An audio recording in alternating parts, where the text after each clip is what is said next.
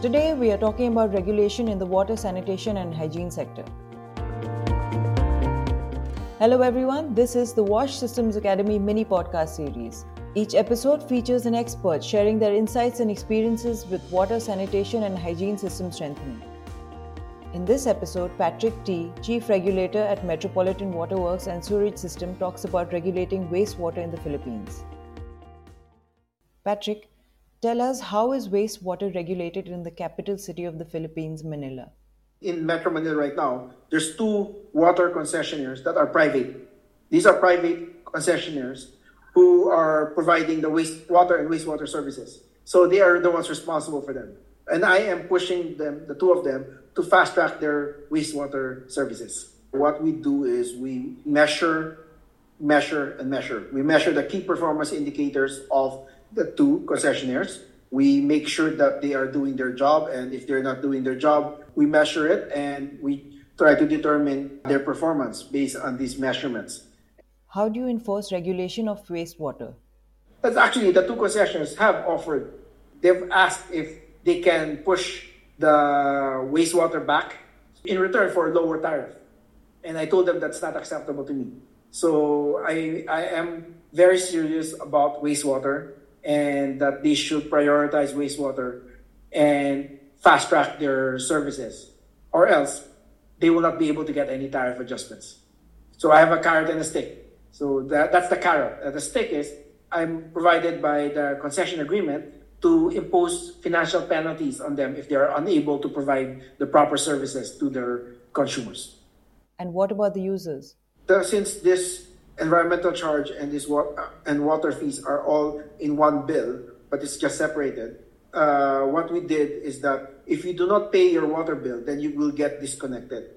Uh, we allow two water service providers to disconnect people who are not paying their water bills, and this incentivizes them to pay on time. They have actually a good uh, collection rate, around 98% and collection efficiency, because if they do not pay their monthly bill, after around 90 days, you can get disconnected.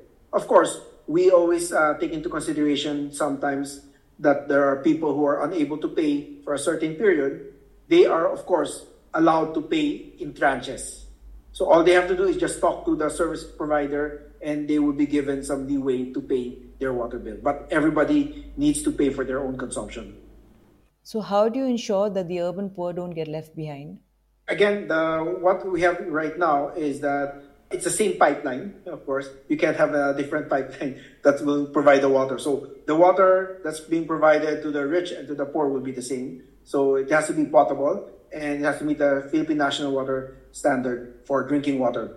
So we have to make sure that uh, this will be available to everyone. Again, uh, as we have done in our uh, water tariff, we make it available and cheaper to those who are consuming less. So they will not uh, have to pay an arm and a leg for their water bill. They even have another subsector for uh, if you are called an indigent client.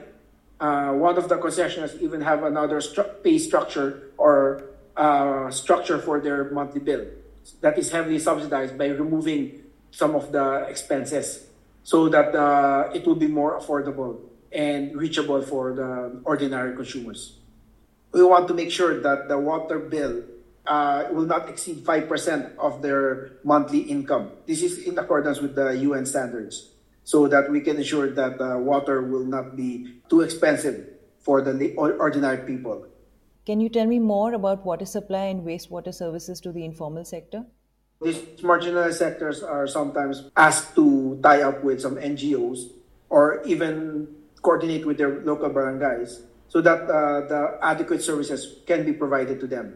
So that's one of the requirements of the two concessions. And we also encourage the two concessionaires to directly connect to the customers themselves, not through a third party as much as possible. It's actually the biggest problem we have for direct connection is actually the right of way. Sometimes there, these uh, informal settlers are living inside a property that's not accessible. So that kind, uh, we normally coordinate with the barangays and we try as much as possible to provide at least a bulk water supply through the private property in order to reach them and provide them with adequate water and wastewater services. We have several NGOs actually that coordinates with our two concessionaires, and they provide uh, water and wastewater services.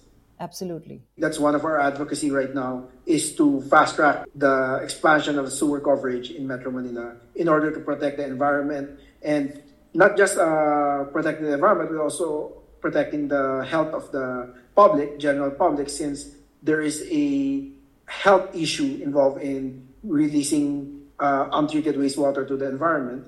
And of course, finally, we try to make people understand that this will also benefit them economically through increased tourism and increased property prices. So hopefully that uh, we will have uh, more cooperation from the public and more support from the general public. That was Patrick Ty for the mini podcast series on how they are strengthening the wash system in the Philippines. Find out more about water sanitation and hygiene system strengthening on the online platform.